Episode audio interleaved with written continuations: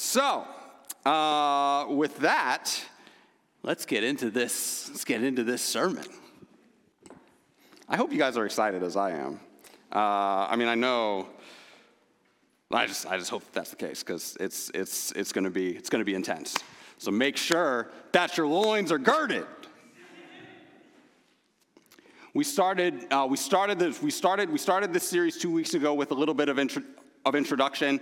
Now we're going to get into just a verse by verse walking through of the Sermon on the Mount. Oh, you guys are, ah, I'm just, I'm so excited. Anyway, okay, so we're going to start with the famous Beatitudes. And so, and so to do that, I want to do a short kind of introduction to like what, what, what we should expect from the Beatitudes. And then I want to talk about the first one. Now, whenever we do a sermon on just one verse of Scripture, we're not going to have somebody else read the Scripture. We're just all going to read it together. Uh, because also that's, a, that's, that's, that's another way for us to kind of drill in ourselves that we're without excuse. If I have to say these words, then I'm, then I'm implicated in them. So that's what we're going to do. So please stand for the reading of God's word.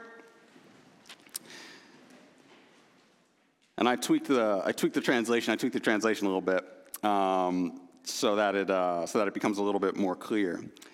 But Matthew 5, verse 3 Happy are the poor in spirit because the kingdom of heaven is theirs. Let's say it, let's say it together three times.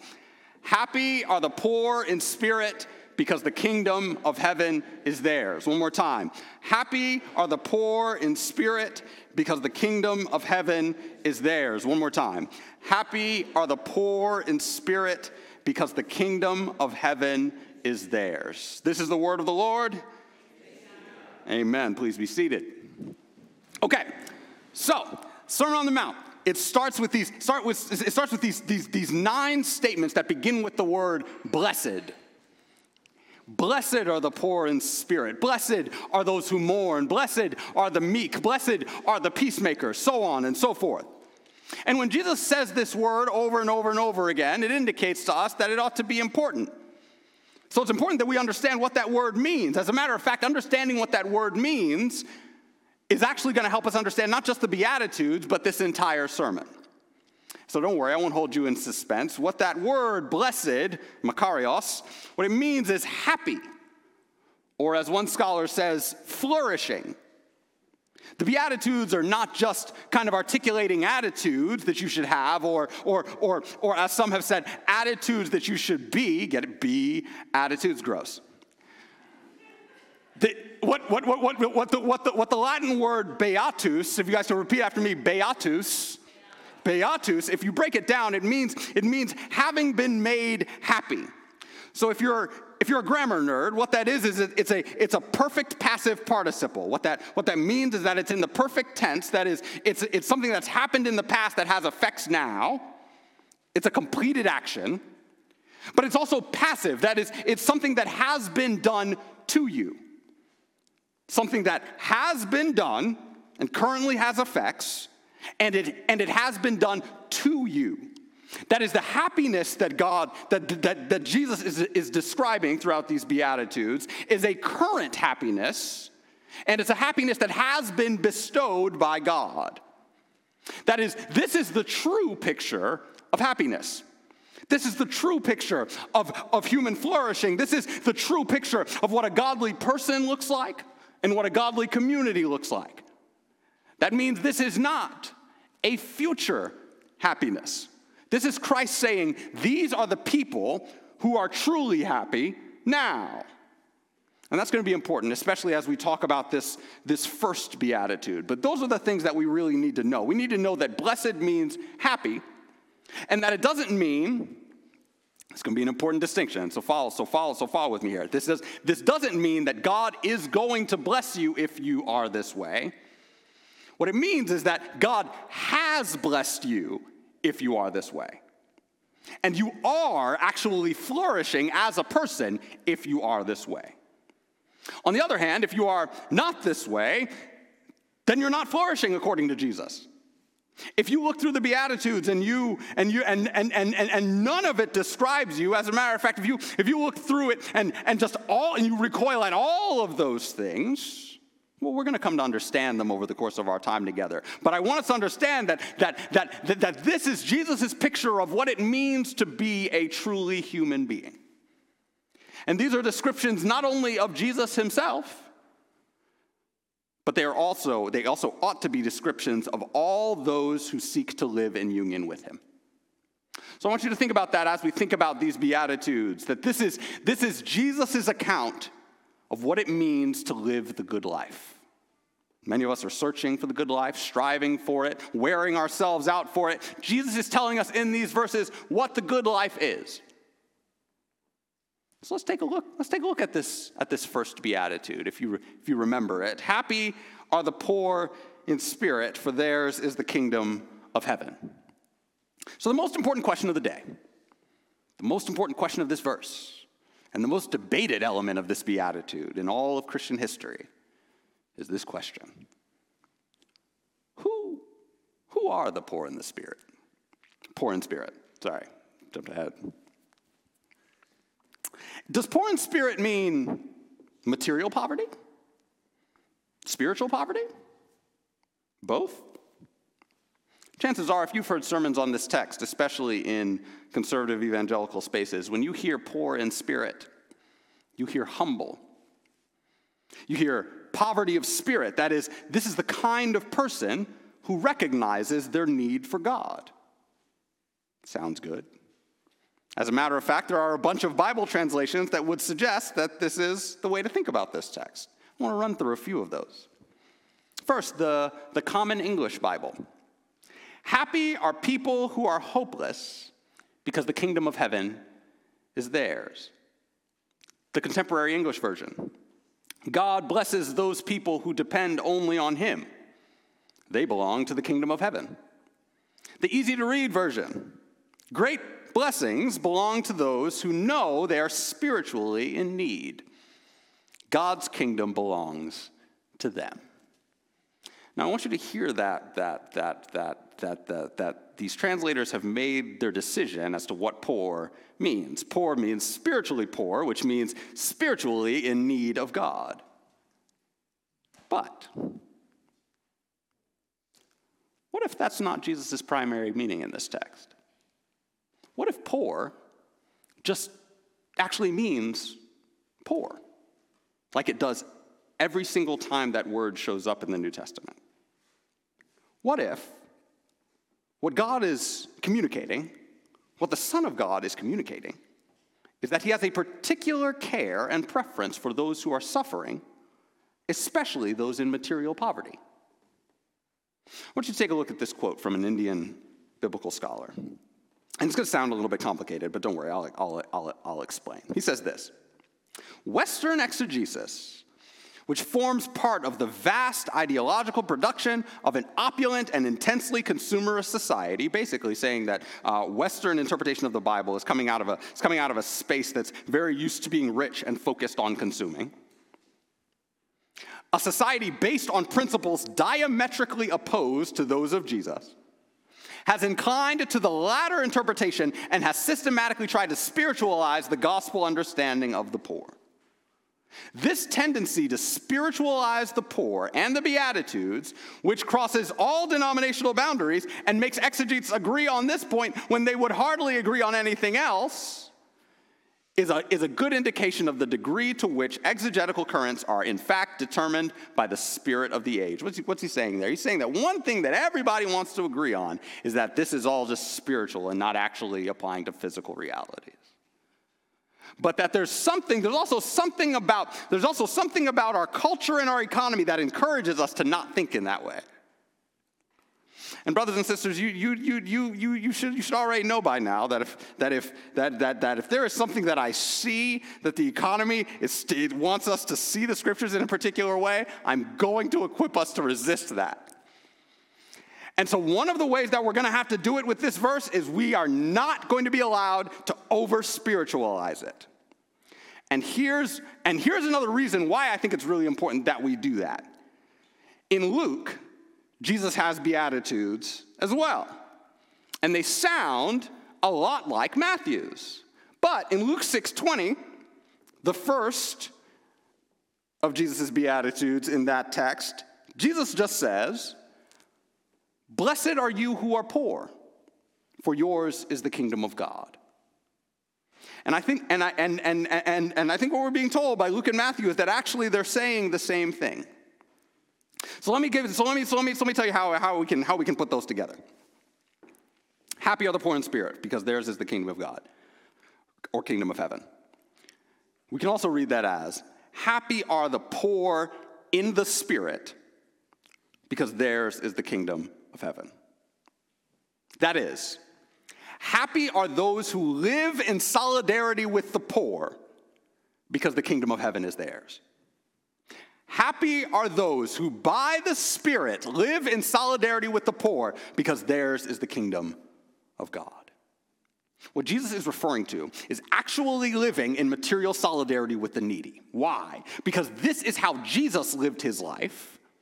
And it means that, that, that the one who lives in that way is reflecting the heart of God a heart that has always extended to the poor, that has always extended to the orphan, that has always extended to the widow, has always been extended to the marginalized. To be poor in the Spirit is to be committed to the poor by the Holy Spirit. So, yes, be humble, Humility is a good thing, but, but, but, but, but, but what, does that, what does that mean? Does it, is, it, is, it, is, it, is, it, just talking about the way that you think about yourself? No, according to the scriptures, to act out humility is to, is to, is to live in material solidarity with the needy, because that's what Jesus, that's what he's getting at, but that's also the way that he lived his life. And when you read the Gospels, you find over and over again that Jesus is just constantly concerned with the poor. And the fact that he and his people are supposed to always be caring about them. This is the first beatitude for a reason. It informs the entirety of Christ's ministry, and it ought to inform the entirety of our lives. Let me drive it deeper with an early church example. So, so there's a text of scripture that makes a lot of American Christians uncomfortable. It is Jesus talking to the rich young ruler. And this is one of these stories that shows up in all three of the synoptic gospels Matthew, Mark, and Luke. And if you don't know the story, a rich, a rich young man comes to Jesus and he asks him, What do I need to do to inherit eternal life? And Jesus names the commandments. He's like, You, you know the commandments. Don't, don't murder, don't commit adultery, all that kind of stuff. And, and, and the young man responds, Hey, like, yeah, like, I got it. Like, I've, I've been doing those things since I, was, since I was a kid. And so then Jesus decides to drop the hammer. And he says in Luke 18 22, you still lack one thing sell everything that you have and give it to the poor, and you will have treasure in heaven. Then come, follow me. And what does this guy do? He leaves, sad, because we are told he had a lot of possessions. He left, left Jesus for money. Money. Much of the Western Christian tradition, including folks like Clement of Alexandria, Augustine, and, and others, read this text and concluded, you know, Jesus didn't really mean like sell all of your stuff. That would be wild. Um, and he's definitely not telling us to sell all of our stuff. No, clearly what he's, what he's saying is just don't be so attached to your stuff. Maybe you, uh, maybe you sighed in relief when you heard that. But here's the thing Jesus really did tell this rich man to sell everything that he had and give it to the poor. And he might be saying that to you. But even if he isn't, even if he isn't, in Luke 12 33, Jesus is not talking to any particular individual, he's talking to the crowd of disciples. And in that, he says, Sell your possessions and give to the poor.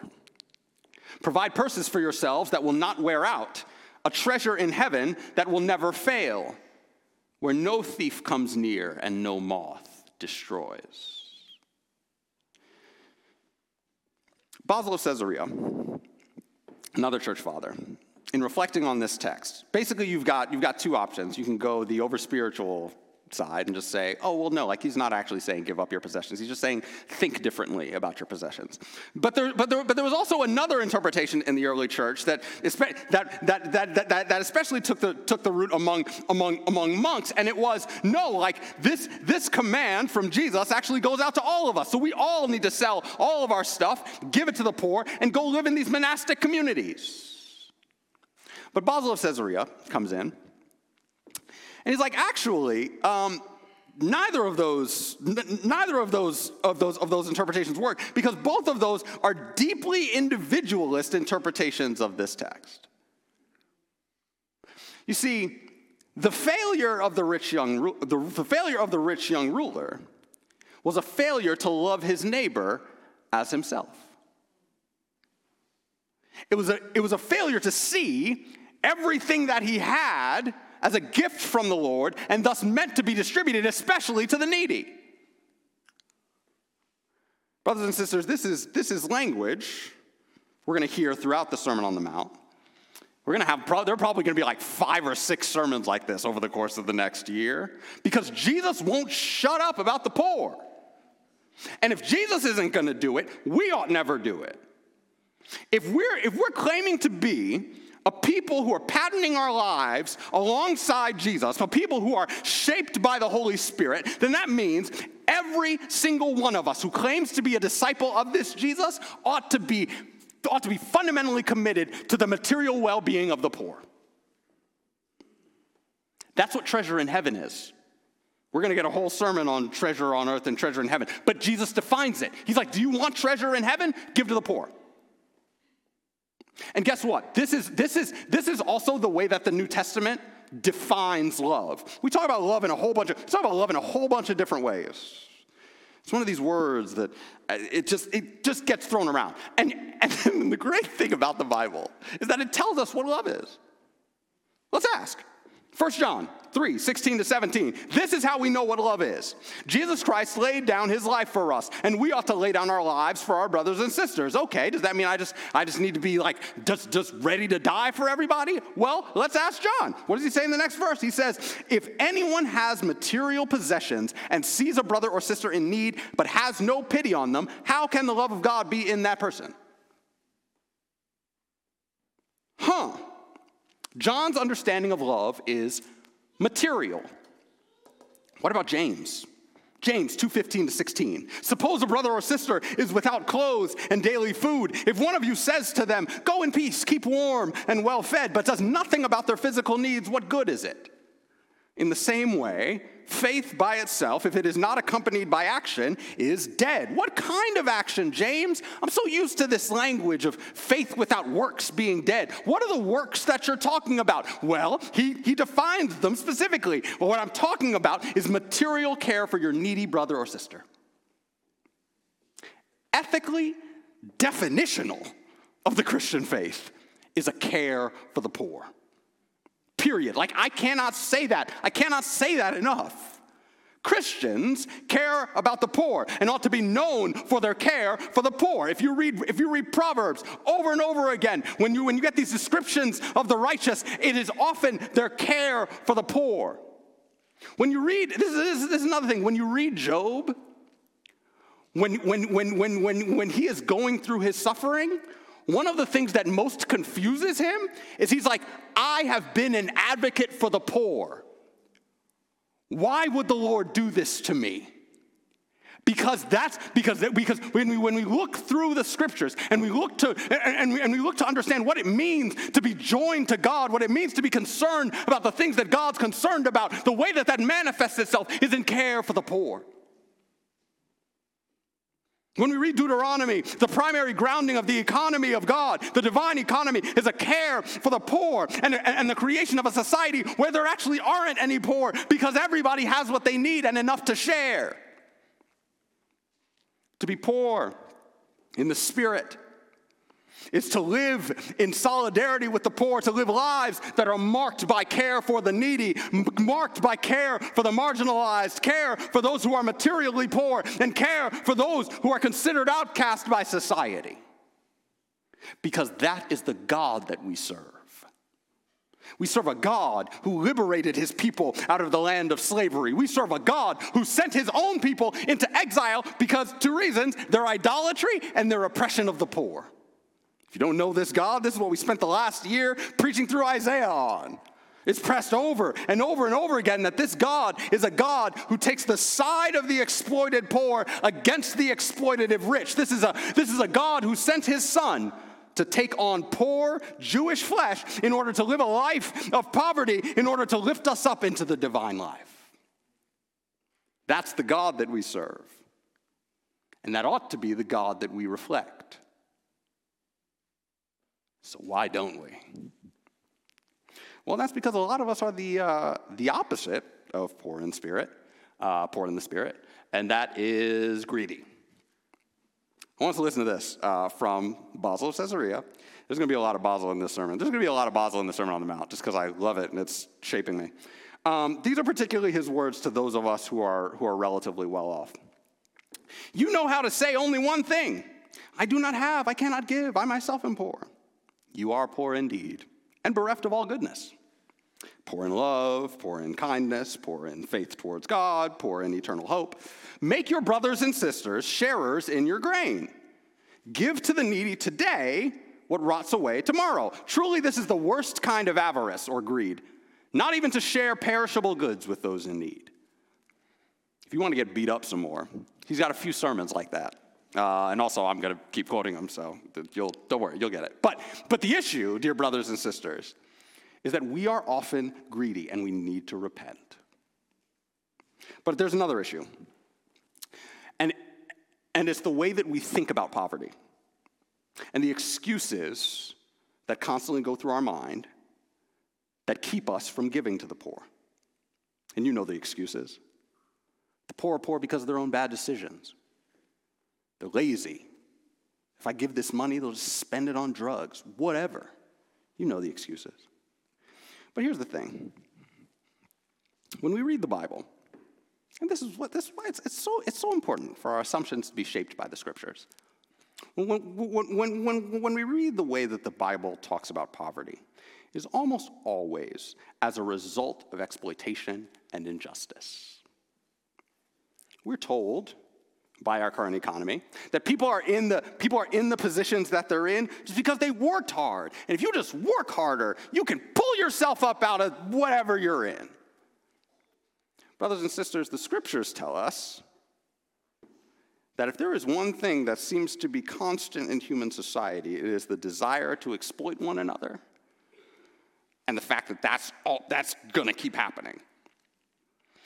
Much of the poverty that we see around us is the result of injustice and exploitation. And not only is that actually, like, just factually true, that's what the scriptures tell us. But here's the thing, like you don't you don't have to be you don't have to be well versed in the ins and outs of financialized capitalism for you to be obedient to Jesus. What do I mean? Well, another early church theologian I want to quote. His name is John Chrysostom. And he says this I just want you to listen to this. Give, I beg you, without any inquiry more than necessary. Need alone is the poor man's worthiness. If anyone at all ever comes to us with this recommendation, let us not meddle any further. We do not provide for the manners, but for the man. We show mercy on him not because of his virtue, but because of his misfortune, in order that we ourselves may receive from the Master his great mercy, in order that we ourselves, unworthy as we are, may enjoy his philanthropy. What's he, what he's saying there is that the only thing that somebody, the, the only thing required of somebody for me to be able to give to them is the fact that they need it. They need food? Okay, I don't need to ask any other questions. They need clothes. I don't need to ask any other questions. But there's a but but but but but, but, but, but we're so we're, we have so many excuses, so many other things go through our minds, so many other priorities. I've got other I've got other stuff to think about. I can't think about you.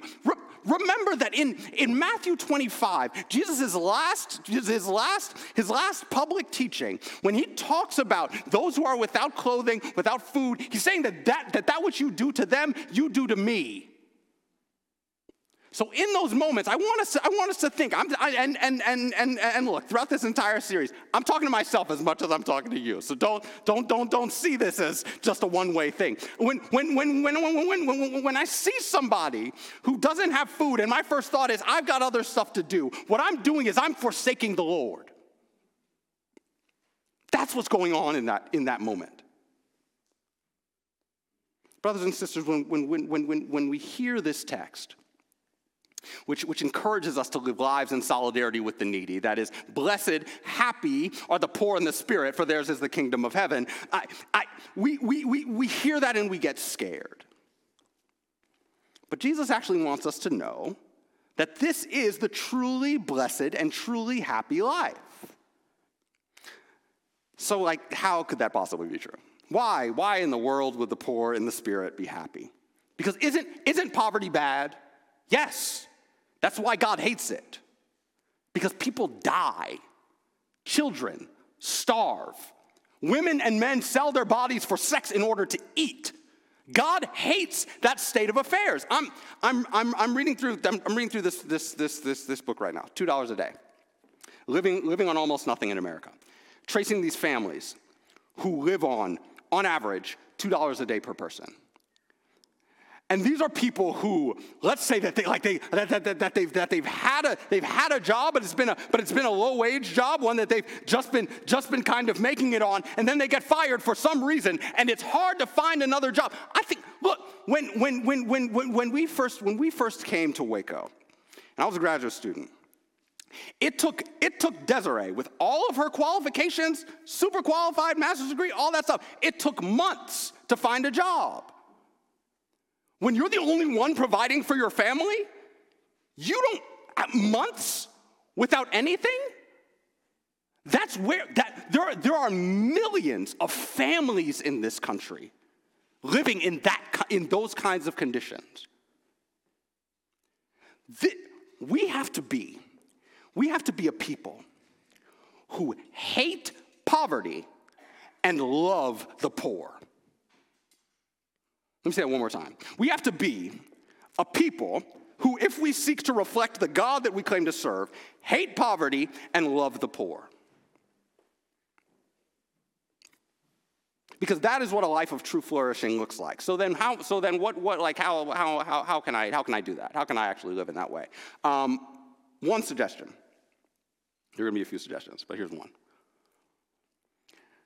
I believe we are called to live more simple lives. No, I'm not here to lay down, I'm not going to lay down rules for you how much to spend on this or that or whatever. That's something for you to discuss with your family. But if you can't give as much as you would like, perhaps there are ways in which your life can simplify. And I'm not saying forego your needs. The Lord knows what you need food, shelter, clothing, these things. But a lot of our spending is on like extra stuff. It's another Basil point. Uh, he's, he's, he's, he's, he's, like the Lord that's constantly kind of pointed us toward the needy. And what the devil does is he, he, he creates all of these other opportunities for us to spend our money. Look at all these other things that we can spend our money on.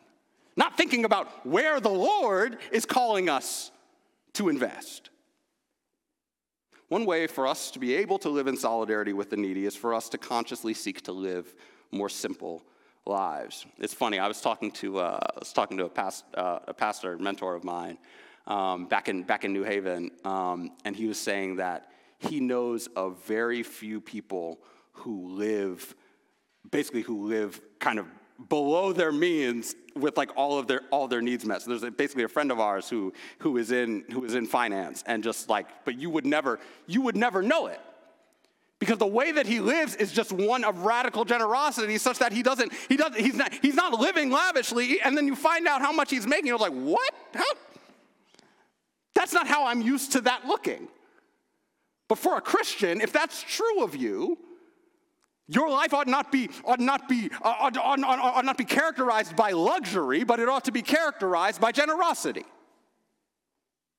John stott and a few others got together to write a document called An Evangelical Commitment to a Simple Lifestyle, which is great. You should take a look at it. But in it, he actually outlines some of the elements of what I would call being poor in the spirit. He says this We resolve to get to know poor and oppressed people, to learn issues of, of injustice from them, and to seek and to seek to relieve their suffering and to include them regularly in our prayers. It's a wonderful summary. It also sets up what is the only voting advice that you will ever hear from this pulpit from me, which is this act politically in the best interest of the poor. That's your first thought. Whenever it is that the Lord has given you power or authority of any kind, the reason why He gives that to you is to serve the marginalized. Think about that. Every day, the reason why the Lord has given me, the reason why the Lord has blessed me is so that I can be a blessing. That's why He blessed Abraham. That's why He told. He said, I'm going to make you a blessing to all nations. Like that's why the Lord does what he does. That's why the Lord sets you up in whatever positions he sets you, he sets you in. He sets you there specifically to love those who are ignored, those who are marginalized, the poor. This call to live a more simple life is a call to give to your brothers and sisters. Because Jesus was right when he said, as Paul quoted him, it is more blessed to give than to receive. That is, the giver is often happier than the receiver. I know that, look, like, like I, I look out, I look out on this congregation and I see people who I admire because of the ways in which you so generously give to your brothers and sisters. When people have expressed need, and I have seen, I have seen you reach out to each other. Where, where in, the, in the very moment when the need is presented, I see people jump on it. How can I come alongside you? That's what the body of Christ is supposed to be. That's the way that that's that's the way that Christ is calling us to live. That's that's that's the way of true joy. There's a joy that comes in solidarity that cannot be experienced when you hoard. People who hoard, you just keep to, to, to, try to try to keep all this stuff to themselves, living a life of just constant trying to protect all of your stuff. There's no joy in that. There's only fear. There's fear. What, what's to happen? When is the moth to eat this? When is the rust to eat this? What, what are the systems that I can set up to, to, to make sure that rust, that, that rust doesn't affect me? What are the insecticides that I can, that I can spray my goods with so that, so that I never lose them? Or we can invest them the way that the Lord would have us invest them that is, care for the needy. But here's the last thing, and I think the most, the most important point that the second half of this verse is important. Happy are the poor in the spirit because theirs is the kingdom of heaven, because the kingdom of heaven is, is theirs. I want you to notice that that is in the present tense. That is not saying that the kingdom of heaven will be theirs, saying that the kingdom of heaven is theirs. That is, to whom belongs the kingdom of heaven now? The poor in the spirit. And so the community that's supposed to bear witness to that kingdom, the community that's supposed to be a herald of that kingdom, the community that's supposed to live by the logic of that kingdom, the church, we should be chock full of folks who are poor in the spirit, talking and acting and thinking of ways that we can more effectively come alongside the needy.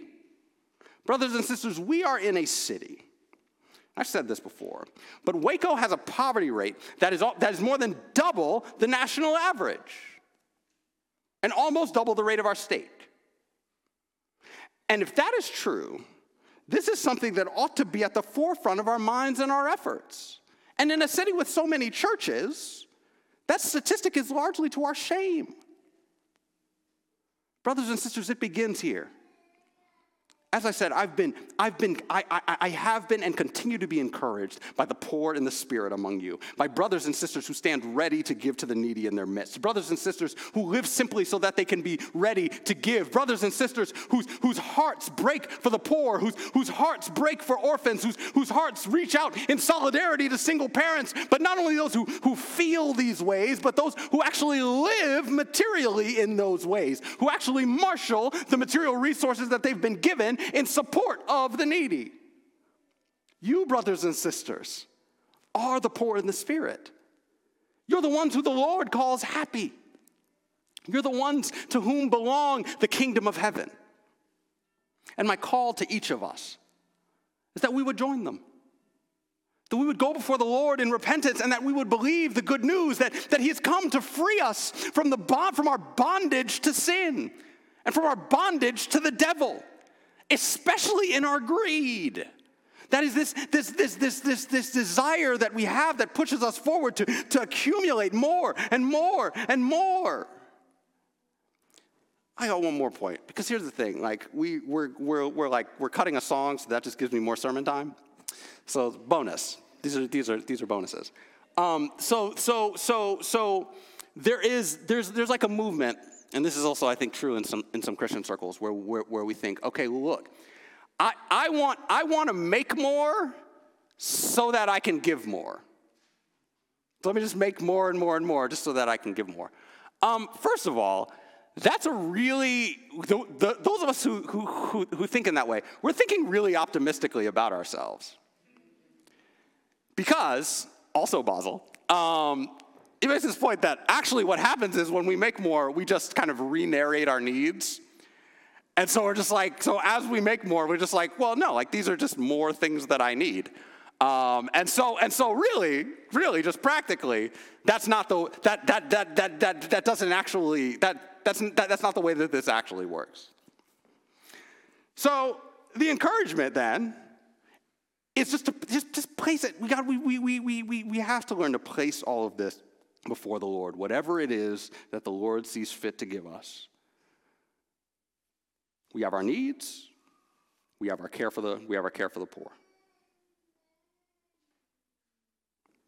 The Son of God looks on us even in our, even in our greed, even in these struggles, He looks on us with mercy and He freely gives us His Holy Spirit so that we can live in the way that He has called us to live. And when you do this, you're going to find encouragement in your brothers and sisters doing it too. So I, I, I, I, I want us as a, as a community, this is not just over the course of this series, but I mean, especially this week, but also just kind of over the course of our lives. I want you to share stories and opportunities with your brothers and sisters to go together where the needy are. And to remember that this is not extra super Christian stuff. This is basic Christianity. This is mere Christianity. Christ took on flesh, lived and died, and, and, and, and was raised in solidarity with us, and, and, and in order to equip us to live that way with one another. Because then, we can be a community that, that when the rest of Waco, when the rest of Waco sees us, they don't just see this beautiful multi-ethnic, multicultural community, which you are, is beautiful. But, but I also, but I also want us to be a church that can be described as there where the poor are blessed there where the poor are happy, where the poor are cared for in their need, where we can say of ourselves what the, what the, what the, what the New Testament church said about itself in Acts 2 that God's grace was so powerfully at work among them that there were no needy people among them. Because when people came in with need, the people of God gathered around those people. I can't, I can't think of a, of, a, of a material condition that is more important than that for the church. So, my prayer is that it would be so in the name of the Lord Jesus Christ and by the power of his Spirit. Let's pray.